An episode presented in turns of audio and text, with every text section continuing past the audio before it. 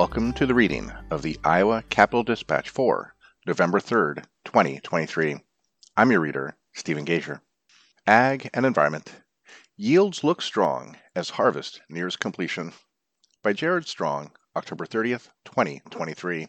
Farmers in Iowa are routinely harvesting more than 200 bushels of corn per acre this year, despite widespread drought as crop harvest reaches its conclusion according to field agronomists for Iowa State University Extension and Outreach. Quote, Our corn hybrids are much better adapted to dry conditions now than they were 20 years ago, said agronomist Angela Rieck-Hinz, who monitors part of north central Iowa.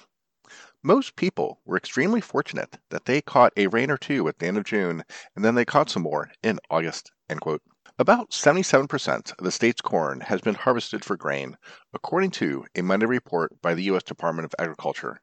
About 93% of soybeans have been harvested. That is eight days ahead of the five year average. Crops matured more quickly this year amid the drought and hot temperatures in late August and early September. The vast majority of the state is suffering from some measure of drought, and those conditions are expected to continue at least through January, according to the U.S. Drought Monitor. Nearly a quarter of the state has extreme drought, the second to worst dryness classification in eastern Iowa. Still, farmers are poised to post one of their best years for crop yields. The USDA predicted this month that corn yields would average about 199 bushels per acre. The actual figure won't be finalized for months. Quote, Yields are really just ridiculously good, said Meaghan Anderson, an agronomist who monitors central Iowa. It's not amazing across the board, but for the most part, people are super pleasantly surprised. She advises farmers to avoid tilling fields right now unless necessary to keep moisture in the soil.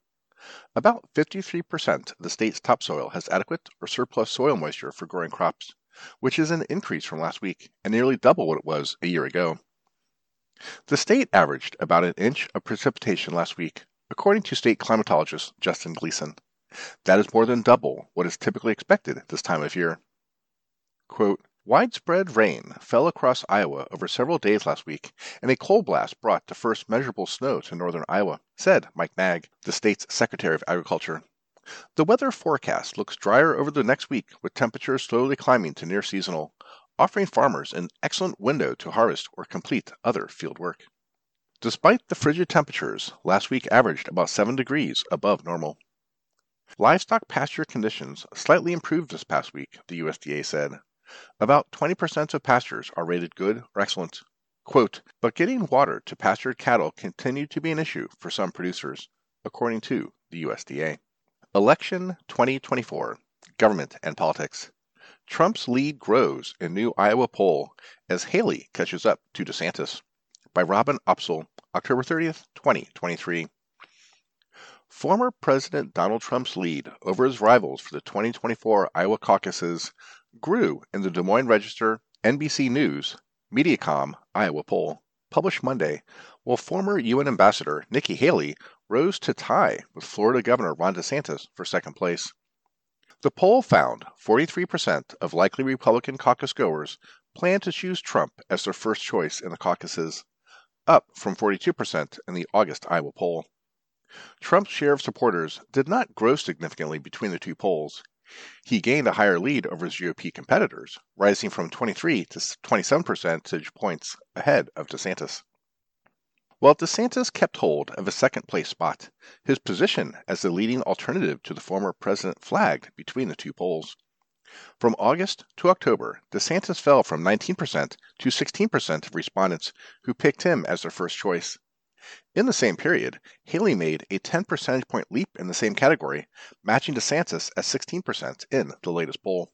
Trump has highlighted his success in Iowa and national polls on the campaign trail. In Sioux City Sunday, the former president told the crowd he has been repeatedly warned to not take Iowan support for granted, but that, quote, there's no way Iowa is going to be against Trump, end quote. Though he emphasized his confidence in the support of Midwestern states in presidential nominating contest and a general election rematch against President Joe Biden, Trump spent time criticizing DeSantis and Haley at the Iowa event. No other GOP presidential candidate reached double digit support in the October poll. U.S. Senator Tim Scott has support of 7% of likely Republican caucus goers. Former New Jersey Governor Chris Christie and entrepreneur Vivek Ramaswamy came in at 4%. North Dakota Governor Doug Burgum at 3%, and former Arkansas Governor Asa Hutchinson at 1%. Texas pastor and businessman Ryan Binkley polled at 0%, in addition to 2% of respondents answering that none of these candidates were their first choice, and 3% were not sure on who they want to become the Republican presidential nominee. The latest poll follows a flurry of candidates dropping out of the race in the past month.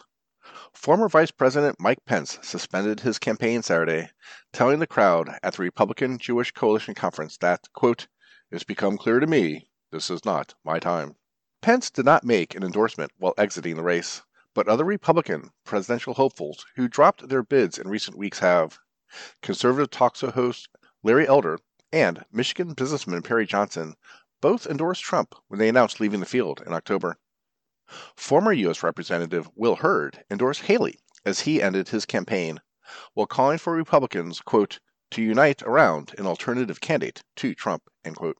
Haley and DeSantis traded attacks in campaign ads in October as the former UN ambassador gained more attention on the national stage and in Iowa, following a heightened focus on international affairs following the Hamas attacks on Israel October 7th. Never Back Down, the PAC supporting DeSantis, released ads criticizing Haley for offering incentives to a Chinese fiberglass manufacturing company that established a product line in South Carolina while she was governor as well as claiming she supported allowing Palestinian refugees from Gaza into America. The Super PAC supporting Haley released an ad saying the claim about accepting Palestinian refugees was false, saying he, quote, is losing, so lying, so now he's throwing mud at Nikki Haley, end quote. As some Republicans like Hurd are calling for the party to rally behind a single candidate who can put up a significant challenge to the former president, there are still eight candidates competing for the GOP ticket in 2024. Candidates are hoping to raise their national profile in debates, with the third Republican presidential debate scheduled for November 8th in Miami, Florida. At least six candidates plan to participate, but not everyone still in the race will participate. Burgum has not met the polling threshold set by the RNC to make it on the stage, and Hutchinson has met neither the polling and donor thresholds. Trump has not participated in any of the Republican debates ahead of 2024. The former president told Iowans early in October that the debates are pointless because he holds such a large lead. Quote, They're going to cancel all the debates after Miami. That's what I hear, he said. Though Trump is the leading candidate, his campaign is also taking on a challenge no other candidates face a multitude of criminal charges. Trump is currently involved in cases alleging interference in the 2020 election and illegal possession of classified documents, as well as felony counts related to allegedly falsifying business records in a payment to Stormy Daniels ahead of the 2016 election. The poll also found that nearly two thirds, 65%, of likely Republican caucus goers did not believe that Trump's legal battles would negatively impact his ability to win against Biden in a general election. The majority of respondents said the former president, quote, can win an election against Joe Biden regardless of his legal challenges, end quote. While 32% said Trump's court cases, quote, will make it nearly impossible for him to win an election against Joe Biden. A plurality of likely GOP caucus goers also said Trump should continue to lead the party. 39% responded that the Republican Party, quote, should continue to be led by Donald Trump, end quote. 28% said Trump was, quote, a good president, but it is time to consider other leaders, end quote while 32% called for a new party leader, quote, with better personal behavior and a different approach, end quote. Though DeSantis' support fell among likely Republican caucus goers as a first choice, Trump and DeSantis have the same share of poll respondents weighing them as an option. Both have 67% of likely Republican caucus goers who rank them as their first or second choice, or said they are, quote, actively considering, end quote, the candidates. Haley has a smaller footprint with 54% of likely GOP caucus goers considering her for the 2024 presidential nomination, followed by Scott at 49% and Vivek Ramaswamy at 32%. The poll was conducted October 22nd through 26th by Selzer and Company, surveying 404 likely Republican caucus goers and has a margin of error plus or minus 4.9 percentage points. Civil rights and immigration, government and politics. Capital clicks. Nine governors press NCAA to change transgender student athlete participation policy. By Janelle Stecklein, October 31st, 2023. Nine Republican governors are pressing the nation's top collegiate sports governing body to overhaul its transgender student athlete policies to, quote, guarantee a fair environment, end quote, for female athletes. In a letter, the governors wrote that the NCAA has, quote, the chance to guarantee an environment where female college athletes can thrive without the concern of inequities, end quote, but must overhaul its existing transgender student athlete policy. The governor said the NCAA currently leaves it to the national governing body of each sport to determine transgender student athlete participation. Quote, but this policy allows the NCAA to avoid responsibility for ensuring the fairness of collegiate sports. Therefore, it must be changed. The governors of South Dakota, Arkansas, Mississippi, Missouri, Montana, Nevada, Oklahoma, Texas, and Wyoming wrote in a joint letter addressed to NCAA Committee on Competitive Safeguards and medical aspects of sports. It was also sent to NCAA President Charlie Baker and the organization's Board of Governors. Because of a lack of federal action, the governor said they've become the, quote, last line of defense, end quote, for ensuring fairness in female sports. They said many of their states have already passed legislation, quote, to ensure this fairness, end quote, but more can be done. Iowa Governor Kim Reynolds has not signed onto the letter, but signed legislation in March 2022 to ban participation by transgender women in K 12 and college sports, including at NCAA member schools. In their letter, the nine governors said that it's, quote, fundamentally unfair, end quote, for a biological male to compete against a biological female, and that does not, quote, change when someone declares themselves as being of a different gender, end quote. They said biological men are generally, quote, taller, faster, stronger, and have more testosterone than biological women, end quote. And they argued that there's a scientifically documented athletic performance gap between genders. Quote, policies that allow men and women to compete against one another validate an average male athlete stealing the recognition from a truly remarkable female athlete, they wrote. The letter also pointed to the performance of track star Allyson Felix, who is considered one of the greatest female athletes in her sport. The governor said she once ran a 400 meter race in 49.62 seconds. However, they said high school boys often run faster. They said Title IX, which prohibits discrimination based on sex in activities or education programs that receive federal funding, guarantees women an equal chance to compete. The NCAA did not respond to a request for comment as of press time. This story was originally published by Oklahoma Voice, which is part of States Newsroom a nonprofit news network supported by grants and a coalition of donors as a 501c3 public charity. Oklahoma Voice maintains editorial independence. Contact editor Janelle Stecklein for questions. Iowa at oklahomavoice.com. Healthcare. Hospitals' fate remains in question as pensioners cite conflicts of interest. By Clark Kauffman, October 30th, 2023. The fate of Mercy Hospital of Iowa City remains in question this week amid competing bids for the 150 year old medical center. In August, after Mercy filed for bankruptcy, the Iowa Board of Regents approved the University of Iowa's request to purchase the hospital with a bid of $20 million. Mercy's property, equipment, inventory, hospital employees, supplies, and active business operations were included in the proposed sale. On October 10th, one of Mercy's primary lenders, Preston Hollow Community Capital, was declared to have submitted the winning bid of $29 million for Mercy. Within days, however, Mercy indicated it misunderstood Preston Hollow's plans for the manner in which the operating losses will be funded after November of this year.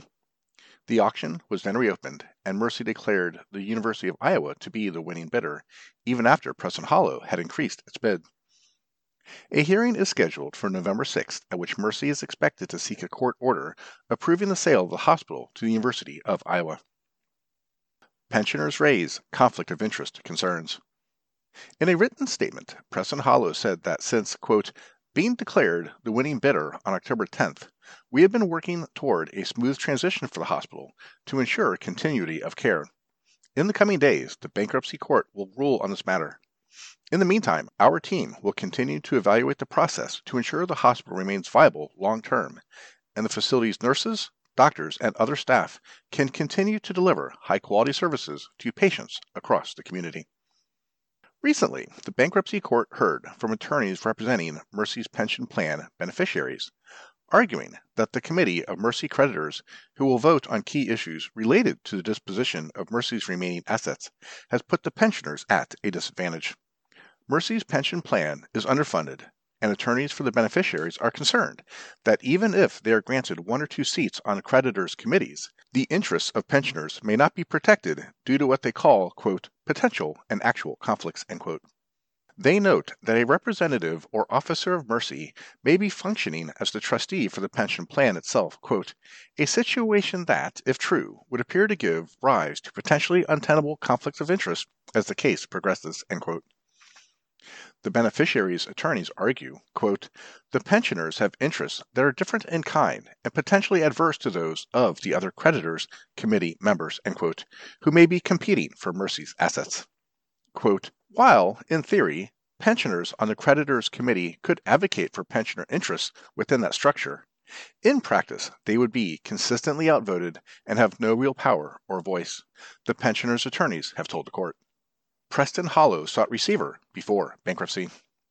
Days before Mercy filed for bankruptcy, Preston Hollow, as the hospital's largest senior secured creditor, claimed Mercy was in, quote, a financial freefall, end quote. The specialty finance company went to court asking the judge to appoint a receiver who could take control of the hospital's assets, claiming the 234 bed acute care hospital was incurring, quote, unsustainable financial losses, end quote, and arguing that a receiver was needed to avoid a shutdown of the hospital. Mercy sought to have that case dismissed, calling Preston Hollow's actions a, quote, pretextual power play by an investment fund that puts the medical team, employees, patients, and larger community at risk. According to Preston Hollow's petition, Mercy's liquidity had declined by $40 million, or 51%, over the past nine months, and the hospital had a negative cash flow of roughly $2.6 million per month. The hospital's own financial projections showed that its liquidity would dwindle to less than $5 million, a level that's insufficient to pay the cost of ongoing operations by late September, the petition alleged. Quote, if action is not taken immediately, the hospital may be forced to cease operations and shutter, the petition stated adding that Preston Hollow had implored the board to initiate a financial turnaround plan, quote, before it falls off the financial cliff, end quote, in September.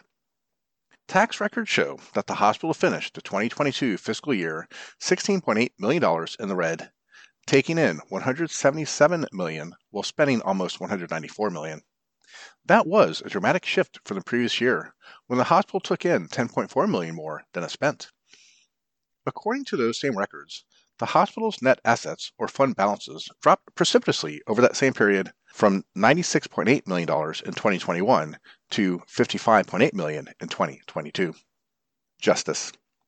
Iowa company faces a blizzard of litigation over massive data breach. By Clark Kauffman, October 31st, 2023. An Iowa based national meal delivery company is facing another class action lawsuit in a blizzard of litigation over the alleged loss of customer data in a massive cyber attack. The latest lawsuit against PurFoods, which does business as Mom's Meals, was originally filed in South Carolina before being transferred to U.S. District Court for the Southern District of Iowa this week. It is at least the 11th class action lawsuit filed against the company in the past two months although several of those cases were recently consolidated into a single case. Mom's Meals, based in Ankeny, is a national meal delivery company that serves tens of thousands of individuals with special nutritional needs, providing them with ready to eat meals. The company is being sued for allegedly failing to properly safeguard customers' personally identifiable information, including protected health information that would include names, billing information, medical diagnostic codes, health insurance information, and medical treatment information. The customers were allegedly required to share their personal health information with the company so that meals could be tailored to meet their nutritional needs. The lawsuits allege the company acquired and stored customer information in a manner that allowed third party cybercriminals to gain access to the data on January 16, 2023, for their own marketing and sales purposes. The total number of individuals who allegedly had their data compromised is approximately 1.2 million, according to the most recent lawsuit. That lawsuit claims the company didn't learn of the January 2023 data breach until February 22, 2023, and that customers weren't informed of the matter until August 2023. The customers, quote, remain, even today, in the dark regarding what particular data was stolen, the particular malware used, and what steps are being taken, if any, to secure their personal health information going forward, the lawsuit alleges. The lawsuit notes that the Federal Trade Commission has concluded that a company's failure to maintain reasonable and appropriate data security for consumers' sensitive personal information is an, quote, unfair practice, end quote, in violation of federal regulations.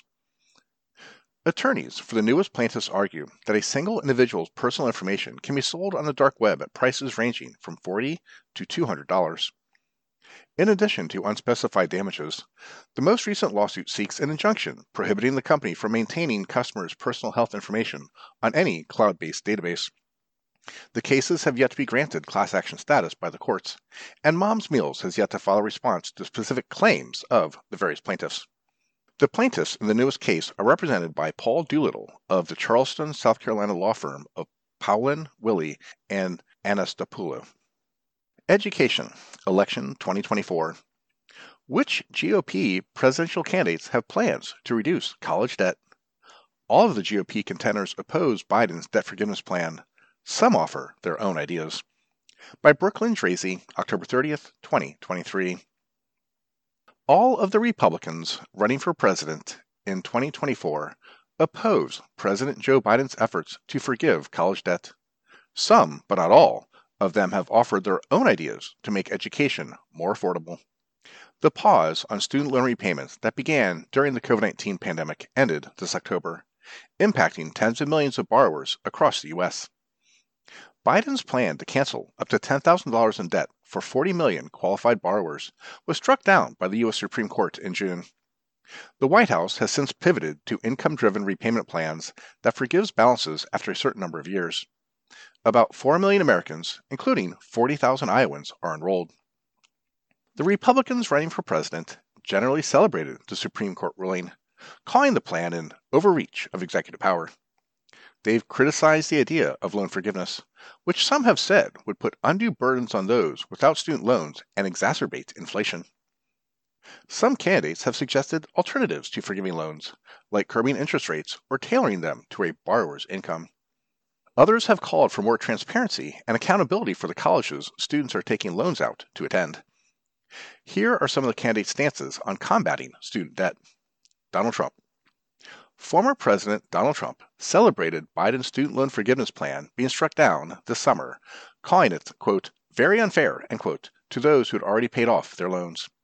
Quote, Today, the Supreme Court also ruled that President Biden is not allowed to wipe out hundreds of billions and perhaps trillions of dollars of student loan debt, which would have been very unfair to the millions and millions of people who paid their debt through hard work and diligence, Trump said at a June Moms for Liberty event.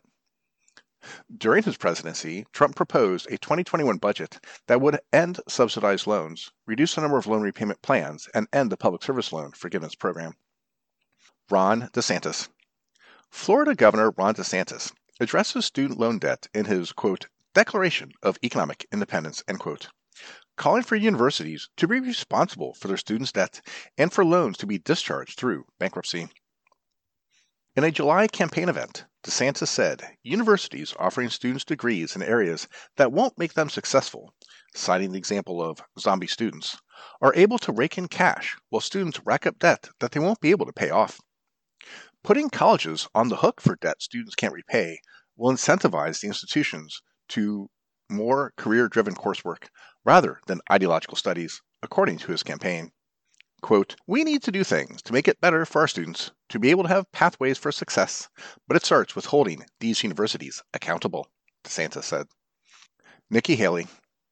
Former UN Ambassador Nikki Haley praised the Supreme Court for striking down Biden's student loan forgiveness plan on X formerly known as Twitter, calling it a, quote, power grab. Quote, a president cannot just wave his hand and eliminate loans for students he favors, while leaving out all those who worked hard to pay back their loans or made other career choices, she said.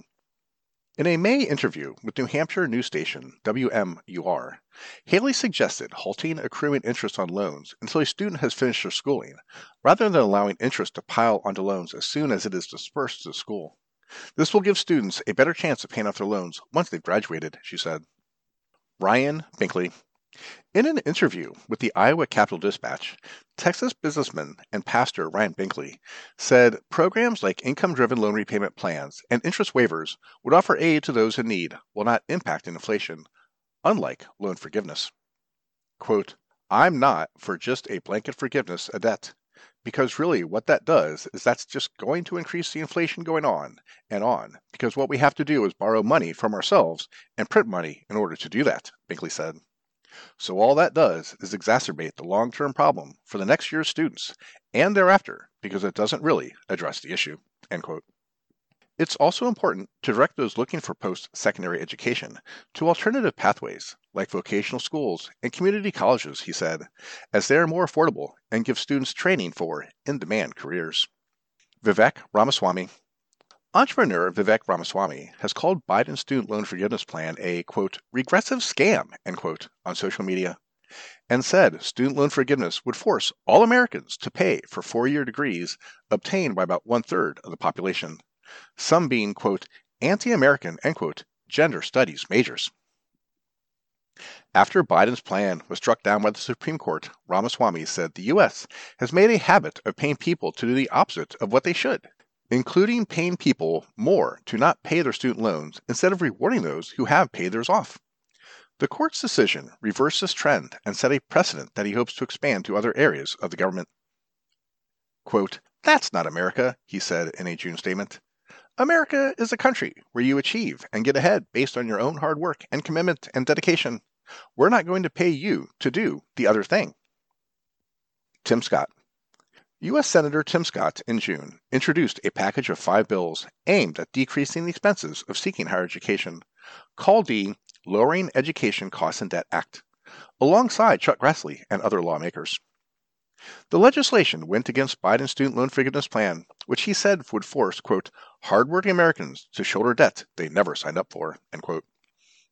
It included standardizing student aid offers across colleges and universities, providing more transparency for families about costs, simplifying repayment plans, and guiding students away from borrowing money for programs that won't lead them to high paying careers. Asa Hutchinson Former Arkansas Governor Asa Hutchinson said in a statement last year that forgiving student loans is a misuse of executive authority, and Americans who didn't take out student loans due to attending a lower cost school or entering the workforce would be discouraged by those efforts. Quote, if President Biden wanted to provide relief to Americans with student loan debts, he could work to permanently lower interest rates instead of across the board forgiveness, he said in a statement. Forgiving student loan debts will reward high cost schools and add to the inflated costs of higher education. He reiterated his belief in curbing interest rates on X earlier this month, calling for Congress to cap interest rates to help borrowers while not punishing taxpayers. Doug Burgum North Dakota Governor Doug Burgum, in a July video, likened canceling half a trillion dollars in student debt to printing out half a trillion dollars and introducing it to the economy, calling Biden's plan, quote, super inflationary, end quote, and a, quote, political payoff, end quote. Blue collar kids who went to trade school would be subsidizing kids who went to college and took out loans with student loan forgiveness, he said. Quote, America is about if you borrow money, you pay it back, he said. You are listening to the reading of the Iowa Capital Dispatch for November 3rd, 2023 on IRIS, the Iowa Radio Reading Information Service for the Blind. Now let's continue with this week's stories. Government and Politics, Healthcare, Capital Clicks, Nebraska, Iowa, and 13 other states pen letter against federal nursing home staffing proposal. By Zach Wendling, November 1st, 2023. Lincoln. Fifteen Republican governors, led by Nebraska's Jim Pillen of Nebraska and Iowa's Kim Reynolds, are adding on to criticism of a proposed federal nursing home staffing rule. The U.S. Centers for Medicare and Medicaid Services proposed a new rule September 1st to ensure that long term care residents receive a minimum number of daily nursing hours. registered nurses would be required to be available 24 hours a day, 7 days a week. The rule would also expand residence assessment requirements. In a Wednesday letter to President Joe Biden, the governor said they are, quote, pulling multiple levels, end quote, to ensure facilities have the needed staff to care for residents. Quote, in contrast, your proposed rule treats this complex, deep rooted problem as something to be solved with a simple wave of the bureaucratic wand, the governors wrote. Quote, this is not only unrealistic, but it also threatens to unravel the work we have done while harming the seniors, elderly, and disabled it's designed to help, the letter continues. We urge you to reconsider your commitment to unfunded mandates and instead enter into a genuine state federal dialogue on how best to serve residents of long term care facilities in our states. The governors add that the rule would impact rural communities, further exacerbate the country's workforce crisis, which has not recovered from COVID 19, and erode access to care, quote, for some of our most vulnerable citizens. End quote. Chiquita Brooks LaSure, administrator of the Centers for Medicare and Medicaid Services, previously described the rule as an quote, important first step end quote, to hold nursing homes accountable and ensure residents get the quote, safe, high quality care that they deserve. End quote. Wednesday's letter echoes similar pushback in September from Nebraska's congressional delegation and organizations including the Nebraska Nursing Facility Association, Nebraska Assisted Living Association, and Nebraska Healthcare Association. The Center for Medicare Advocacy also criticized the rule as insufficient and, quote, a major step backwards, end quote. In addition to Pillen and Reynolds, governors from the following states joined the letter Georgia, Indiana, Mississippi, Missouri, Montana, Nevada, New Hampshire, Oklahoma, South Carolina, South Dakota, Tennessee, Texas, and Wyoming. The Centers for Medicare and Medicaid Services will accept comments on the proposed rule through November 6th. Inset Box. This story was originally published by Nebraska Examiner, which is part of States Newsroom, a network of news bureaus supported by grants and a coalition of donors as a 501c3 public charity.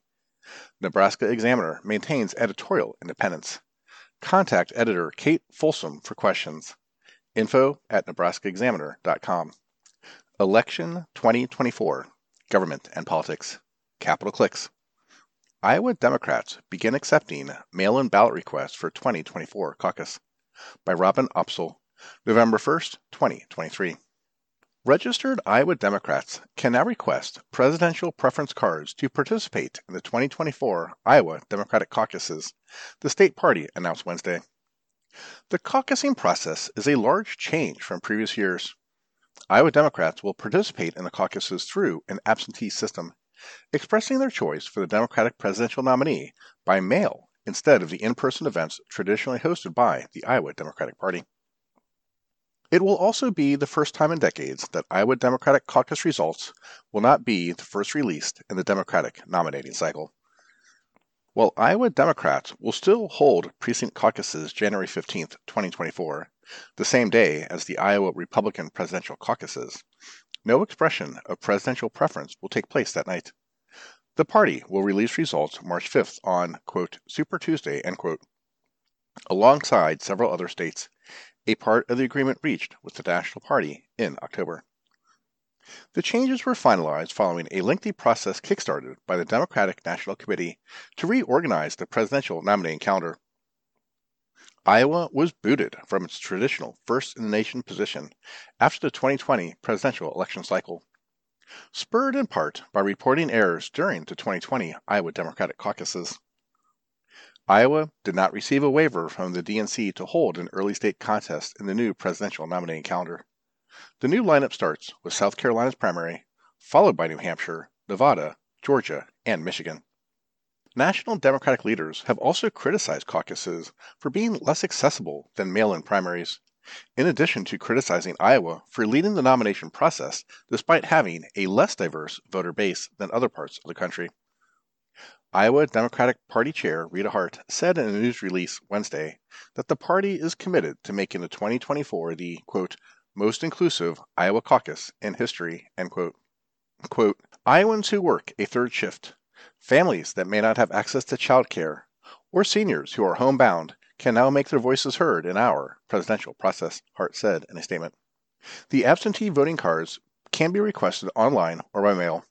The IDP website provides links to make a request online, in addition to providing a file for a request form that can be printed out and mailed to the party. Iowans who are currently registered with the Democratic Party can begin requesting presidential preference cards Wednesday. The party will begin mailing request forms January 12th. The last day to request a card will be February 19th, 2024. Iowans must be registered as Democrats by February 19th to participate in the Democratic caucuses, in addition to being eligible to vote in the November 5th, 2024 general election. Cards must be postmarked on or before March 5th in order to be accepted by the state party. Election 2024 Government and Politics Majority of likely GOP caucus goers disagree with Trump's abortion comments. Abortion ranks behind economic issues, immigration as voter priorities in Iowa poll. By Robin Opsahl, November 1st, 2023. A majority of likely Republican caucus goers say they disagree with frontrunner Donald Trump's comments on abortion bans. The most recent Des Moines Register, NBC News, Mediacom Iowa poll found. Nevertheless, the poll shows the former president continues to lead the field for the 2024 GOP caucuses, scheduled for January 15th. A plurality of likely Republican caucus goers said they were taking presidential candidates' positions on abortion restrictions into account ahead of the 2024 Republican presidential nominating cycle, according to poll results published Wednesday. Abortion restrictions were, quote, extremely important, end quote, for 41% of those surveyed quote, important, end quote, for 38%, and not that important for 20%, the poll found. Over half of likely GOP caucus goers said they disagreed with Trump's comments criticizing six week abortion bans. During a Meet the Press interview in September, Trump called his 2024 rival Florida Governor Ron DeSantis' decision to sign into law a six week abortion ban a, quote, terrible thing and a terrible mistake, end quote. The former president has defended his comments on the abortion ban in Iowa. He said Republican politicians' positions on the topic after U.S. Supreme Court decision to overturn Roe v. Wade in 2020 is the reason the GOP did not see the expected, red wave, during the 2022 midterm elections. At a Dubuque rally in September, Trump said Republicans need to emphasize their support for abortion ban exceptions for rape, incest, and the life of the mother while campaigning. Quote, Without the exceptions, it is very difficult to win the elections, Trump said. We would probably lose the majorities in 2024 without the exceptions, and perhaps the presidency itself. But you have to follow your heart, ellipses. But at the same time, we have to win elections. We don't want to be back where we were. Iowa Governor Kim Reynolds criticized Trump's comments, saying in a social media post that, it's never a, terrible thing end quote, to protect innocent life. Reynolds signed into law a similar measure to the Florida ban in July. In the Iowa poll, 52% of respondents said they disagree with Trump, calling a six week abortion ban a, quote, terrible mistake, end quote, while 36% they agreed with his comments and 12% were not sure. Though most likely GOP caucus goers do not agree with Trump's stance on abortion bans, he remains the frontrunner in the 2024 Republican presidential field in the lead up to the Iowa caucuses. The Iowa poll found 43% of Iowans definitely or probably attending the Republican caucuses have Trump as their first choice. His lead ahead of the other candidates grew from the August to October poll, rising from 23 to 27 percentage points ahead of DeSantis, his closest competitor in both polls. Bob Vander Plaats, the CEO of the religious conservative organization Family Leader, wrote in a social media post that the Iowa poll results show that Trump's lead in Iowa is not as strong as some analysts believe. Vander Plaats wrote that he believes most Iowans, quote, when they open their eyes, end quote, will realize that Trump does not share their beliefs of many core issues. Quote, life being one of them, he wrote. Groups supporting DeSantis are hoping to use Trump's abortion ban comments to close the distance. And, to the Republic, a conservative advocacy group, is sponsoring a $550,000 ad campaign in Iowa highlighting Trump's comments on Florida's abortion law, according to The Hill. The campaign, targeting Iowa conservatives through mail, digital, television, and text message ads, will contrast Reynolds' support for the six week abortion ban and Trump's criticism. Quote, a law protecting babies with heartbeats? Terrible? The narrator says in an ad, encouraging Iowans to contact Reynolds and, quote, thank her for continuing to protect life, end quote. Trump supported Reynolds in her 2022 reelection campaign, but has criticized her on social media for not endorsing him for president. The Iowa governor said in August that she may endorse a candidate, quote, down the road, end quote, but that she has been focused on ensuring 2024 Republican presidential candidates all have a chance to be heard on the Iowa caucus trail in the months ahead of the 2024 nominating process. The former president has accused Reynolds of supporting DeSantis for the presidential nomination. In October, Trump made a social media post suggesting Reynolds' job approval has fallen due to her relationship to DeSantis. Quote, very sad to see Governor Reynolds' numbers go down because of DeSanctimonious. I did so much for her, Trump wrote. DeSantis holds the second place position in many early states and national polls. But former UN Ambassador Nikki Haley is rising in popularity with some Republicans looking for a Trump alternative.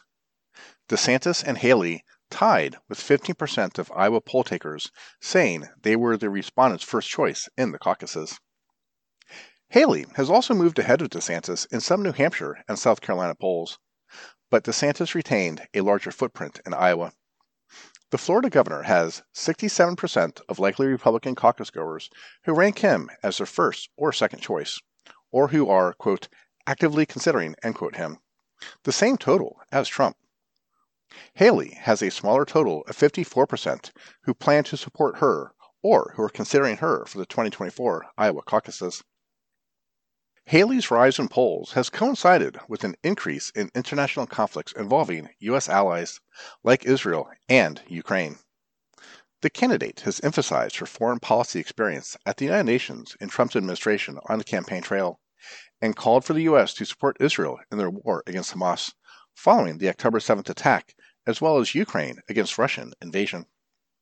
The Israel Hamas war was, quote, extremely important, end quote, to more poll takers than relations with China, at 57% and 50%, respectively.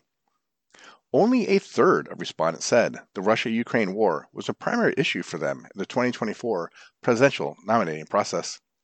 The only two issues a majority of likely Republican caucus goers said were not considerations to them were climate change, with 66% saying the issue was, quote, not that important, end quote, and COVID 19 vaccination at 76%. The most important issues for those planning to participate in the Republican caucuses were immigration and the economy.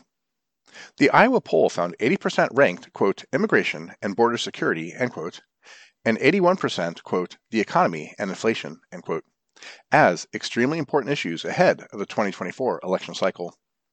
Quote, government spending and the deficit, end quote, was a top subject for 72% of likely GOP caucus goers. Transgender issues, such as transgender athletes participating in competitions or access for gender affirming care for transgendered minors, are also important to a plurality of likely Republican caucus goers. Transgender issues are an, quote, extremely important, end quote, issue for 32% of Iowans polled, important for 31%, but not important to 35%. Selzer and Co. conducted the Iowa poll October 22nd through 26th, surveying 404 likely Republican caucus goers. Poll results have a margin of error of plus or minus 4.9 percentage points. DC Bureau, Election 2024, Government and Politics. State and local election workers quitting amid abuse, officials tell U.S. Senate panel. By Jacob Fischler, November 1, 2023.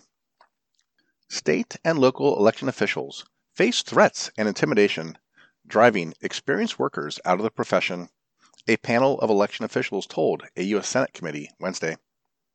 Conspiracy theories have fueled a more hostile environment for election workers, which has led many to quit creating more challenges for the inexperienced new leaders.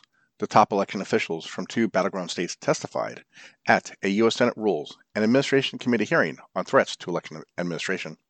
Democratic and Republican election workers have been the targets of, quote, threats and abusive conduct, end quote. Rules Committee Chair Amy Klobuchar, a Minnesota Democrat, said. Senators stressed the bipartisan nature of the issue, and neither members of the committee nor the election administrator witnesses, which included state officials from Arizona, Pennsylvania, and Nebraska, and the Rutherford County, Tennessee Administrator of Elections, mentioned former President Donald Trump or his unfounded attempts to discredit the 2020 election results that led to the January 6, 2021 attack on the U.S. Capitol. Congress must, quote, continue the federal funding and to make clear this is a bipartisan, nonpartisan piece of the work that we do, Klobuchar said. Quote, in recent years, election officials have faced both cybersecurity threats and physical threats, the panel's ranking Republican, Nebraska's Deb Fischer said. They have struggled to retain experienced poll workers and to recruit and train new poll workers. Retention, one of the biggest challenges. Threats against election workers and related issues have worsened since 2020, senators and witnesses said. 12 of Arizona's 15 counties lost their chief election official in the last three years. Arizona Secretary of State Adrian Fontes, a Democrat, told the committee. Quote, As a former county recorder myself, I can attest that the pre 2020 world for election administrators is gone, he said. We don't feel safe in our work because of the harassment and threats that are based in lies. End quote. He urged action to combat the misinformation that has led to distrust of election officials, calling it a, quote, threat to American democracy, end quote. Quote, Many veteran Arizona officials from both political parties, ellipses, have left the profession for the sake of their own physical, mental, and emotional health and that of their families, Fontes said. The cost of persistent misrepresentations about the integrity of our elections is high, but the cost of inaction against those threats is higher. More than 50 top local officials resigned over the same period in Pennsylvania, Klobuchar said. The entire staff of the election officials in Buckingham County, Virginia, left earlier this year, she added. Election workers saw new levels of hostility after 2020. Elizabeth Howard, a researcher at the Brennan Center for Justice, a progressive voting rights nonprofit, testified. That environment has led many experienced administrators to leave the profession, election administrator said. Pennsylvania Secretary of the Commonwealth Al Schmidt, a Republican and the state's highest ranking election official, described a vicious cycle. Experienced election officials' resignation left less experienced workers in charge. Quote, they're more likely to make errors, and make errors in an environment where everything is perceived as being intentional and malicious and seeking to change the outcome of the election, he said. Schmidt said the difficulty in retaining election workers and recruiting new ones is, quote, one of the biggest challenges, in running elections. But the environment since Trump pushed unfounded theories that his reelection loss in 2020 was illegitimate made it that much more difficult. Quote, it almost defies common sense that we have people who want to get into these jobs, Fontes said. Red state officials report fewer issues. Nebraska Deputy Secretary of State Wayne J. Bena, who serves in an unelected position under an elected Republican, did not mention threats or intimidation of election workers in a state, but defended their work. A manual audit revealed only 11 discrepancies in nearly 50,000 ballots, he said. Quote, That's an error rate of 23 thousandths of 1%, he said. This post election audit provided valuable data in each county to verify the accuracy of our ballot counting equipment. Let me be clear this expanded audit was not easy, but it provides another example of how our election officials go above and beyond to ensure the utmost integrity in our elections. J. Allen Farley, who oversees a county election commission in Rutherford County, Tennessee, said his workers have not experienced physical threats, and the issue has not affected his office's recruitment efforts. In a recent event for about 250 election workers to discuss the 2024 presidential cycle, some who worked the 2020 and 2022 elections were, quote, eager to return, he said. Quote, threats to election officials were never mentioned, end quote, during the event, he said. But Farley said county elections officials in Tennessee did face cybersecurity challenges and could use federal funding to address them, he said. Quote, Many counties in the state of Tennessee do not have adequate funding for county IT departments, he said. Conspiracy theories feed difficult environment. But the election administrators from the states with more contested elections said threats have increased in recent years, fueled largely by the types of unfounded conspiracy theories that Trump espoused. Administrators should take seriously the legitimate threats to election integrity, which is a real issue, Schmidt, whom Trump personally attacked for his work overseeing Philadelphia's 2020 election results, said. But conspiracy theorists who claim to be concerned with election integrity often promote wildly absurd ideas, he said, adding that such claims were particularly numerous about Philadelphia in the 2020 election cycle. Quote, I can't begin to share the number in Philadelphia that we experienced in 2020 that if it were a movie, you'd walk out. It's just so dumb, Schmidt said. But a lot of people believe it. Georgia Democrat Jon Ossoff said conspiracy theories led to 65,000 voter registration challenges in just eight counties in his state in the lead up to the 2020 midterms. The challenges were, quote, overwhelmingly frivolous, end quote, and targeted black voters, Ossoff said. Fontes urged a more aggressive posture to fight misinformation. I think we need to be very, very much more robust in attacking the illegitimate attacks for what they are conspiracy theories and lies designed to undermine our democracy, Fontes said. Ag and Environment, DC Bureau, Government and Politics. Biden launches, investing in rural America, push with cabinet officials. By Ashley Murray, November 1st, 2023. Washington.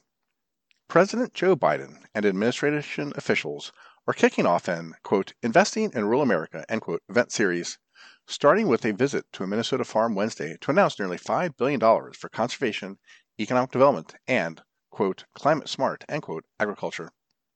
Biden, who is running for re-election in 2024, has been highlighting what the administration calls Bidenomics for months as the presidential campaign season escalates. However, Polling has found many Americans continue to be pessimistic about the economy, despite the upbeat message from the White House. Cabinet secretaries and senior administration officials will be, quote, barnstorming across the country, end quote, for the next two weeks, according to the White House. Visits will include stops in Arizona, Georgia, Indiana, Iowa, Kansas, Michigan, New Hampshire, New Mexico, North Carolina, Oregon, Pennsylvania, Washington, Wisconsin, and Wyoming.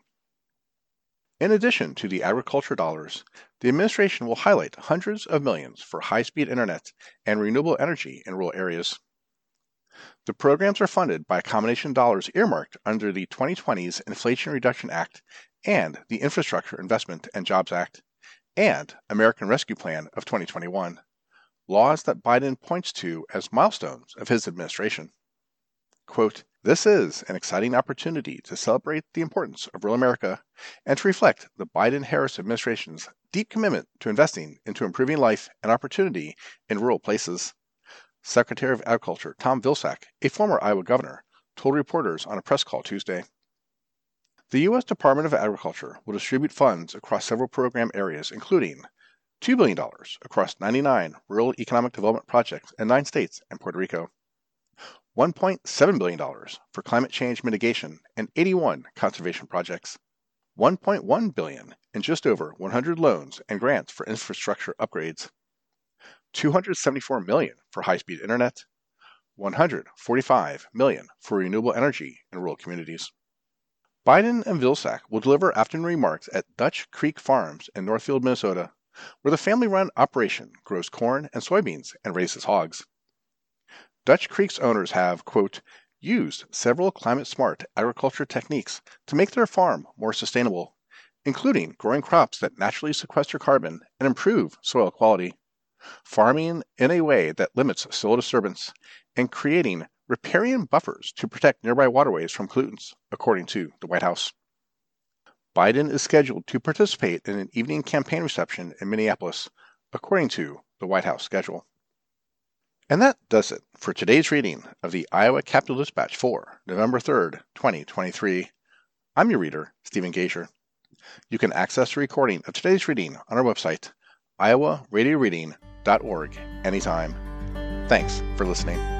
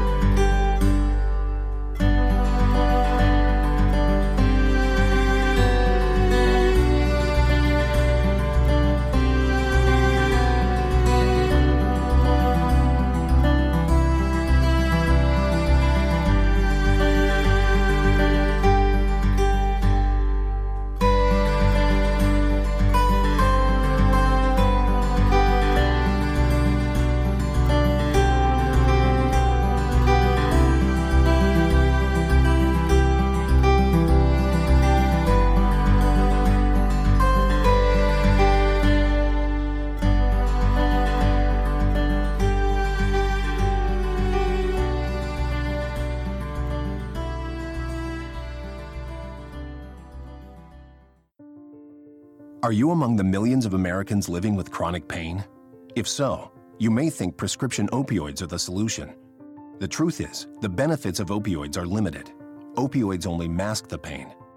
Opioids also come with serious side effects, ranging from nausea to withdrawal symptoms to overdose. As many as 25% of people who are prescribed opioids struggle with addiction. And those who are addicted to opioids are 40 times more likely to move on to heroin. No one wants to live in pain but no one should put their health at risk to be pain free. There is another choice physical therapy. Physical therapists treat pain through movement and exercise, no warning labels required, and you get to be an active participant in your care. Choose to treat your pain safely.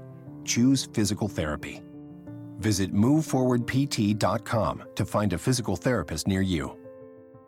This public service announcement is brought to you by the American Physical Therapy Association.